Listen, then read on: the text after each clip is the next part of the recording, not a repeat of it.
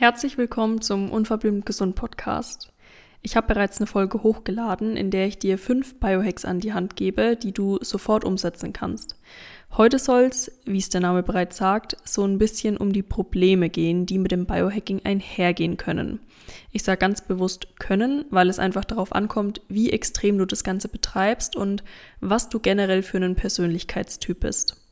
Vielleicht zu Beginn erst nochmal, was wird unter Biohacking überhaupt verstanden?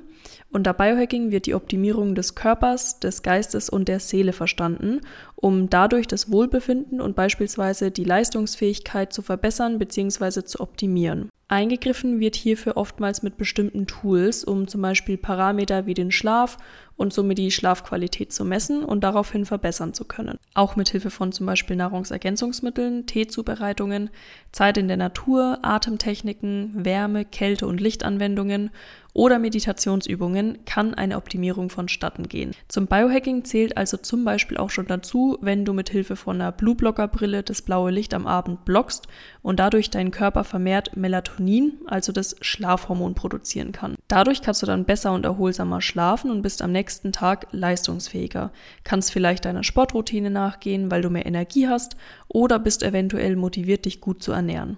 Also mit dem Eingriff von eigentlich einer absoluten Kleinigkeit kann der ganze nächste nächste Tag verbessert werden. Und das ist ja erstmal sehr positiv.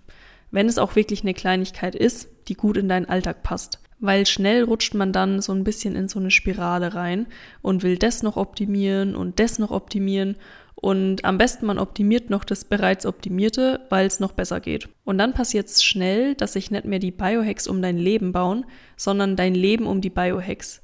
Was ja eigentlich gar nicht Ziel der ganzen Sache ist oder war. Und das vielleicht hier auch als Tipp. Überleg dir, was ist dein Ziel? Warum genau möchtest du den Biohack ausführen? Wo möchtest du hinkommen, beziehungsweise wie erhoffst du dir dein Leben danach? Und wenn du den Biohack dann regelmäßig durchführst, bringt er dich näher an dein Ziel ohne irgendwelche Nachteile oder bringt er dich in dem einen Aspekt zwar näher an dein Ziel, aber führt dazu, dass du mehr Stress hast? Wenn zweiteres nämlich der Fall ist, dann ist der Biohack nicht für dich und deinen Alltag geeignet. Ein Beispiel, um das vielleicht wegen besser greifen zu können.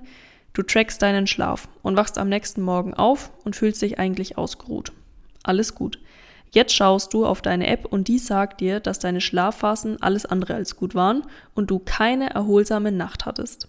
Was macht das Ganze jetzt mit dir? Entweder ist es dir egal und du bestreitest deinen Tag ganz normal und denkst dir vielleicht, die App hat nicht gescheit aufgezeichnet. Oder aber du wirst und das muss gar nicht bewusst passieren, sondern geschieht ganz oft unbewusst, davon stark beeinflusst und fühlt sich den ganzen Tag nicht wirklich fit. Was du aber nicht gemacht hättest, wenn du nicht auf die App geschaut hättest. Den Punkt, den ich auch oftmals beobachte, wenn es ums Thema Biohacking geht, ist generell so der Aspekt der Heilung. Also nicht nur auf körperlicher, sondern auch auf seelischer und geistiger Ebene. Und ich stelle mir ganz ehrlich die Frage, wird man den Punkt Heilung überhaupt jemals erreichen? Ich glaube es nämlich nicht.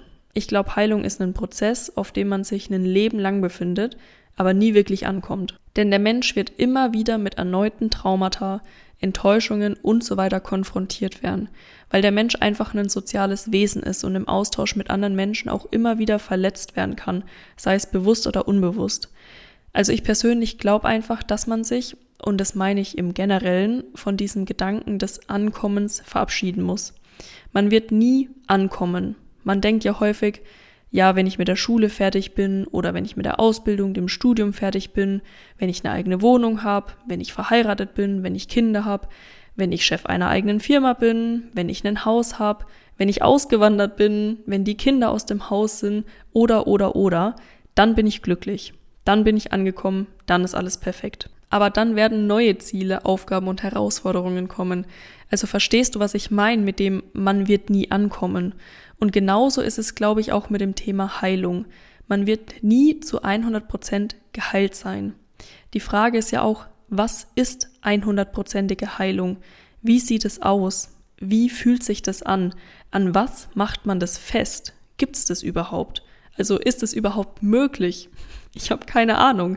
Ich denke, jeder definiert Heilung einfach ganz individuell. Ich denke, dass Biohacking mega krasse Vorteile mit sich bringen kann, wenn man es für sich richtig anwendet. Wenn es nicht zum Schwarz-Weiß wird. Es soll eben deine Gesundheit fördern und nicht, wie schon erwähnt, ein Faktor sein, der mehr Stress in deinen Alltag und somit in dein Leben bringt. Und vielleicht ist ein Biohack mal für eine gewisse Zeit super für dich und dann für eine Zeit eben nicht mehr. Biohacking sollte dich zudem nicht vom Sozialleben ausgrenzen. Heißt, dass du zum Beispiel nicht mehr ins Restaurant mitgehst oder aber das Haus ab einer bestimmten Uhrzeit nicht mehr verlässt, weil dann deine Abendroutine beginnt. Also versteh mich nicht falsch, Routinen sind wichtig und können das Leben enorm erleichtern.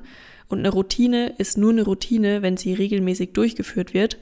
Aber man darf und sollte halt auch mal eine Ausnahme machen, um sich nicht komplett abzugrenzen weil die soziale Komponente ist eine krasse Komponente.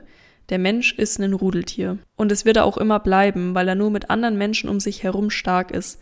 Allein ist ein Mensch ziemlich schwach. Wir sind ja die schnellsten und nicht die stärksten.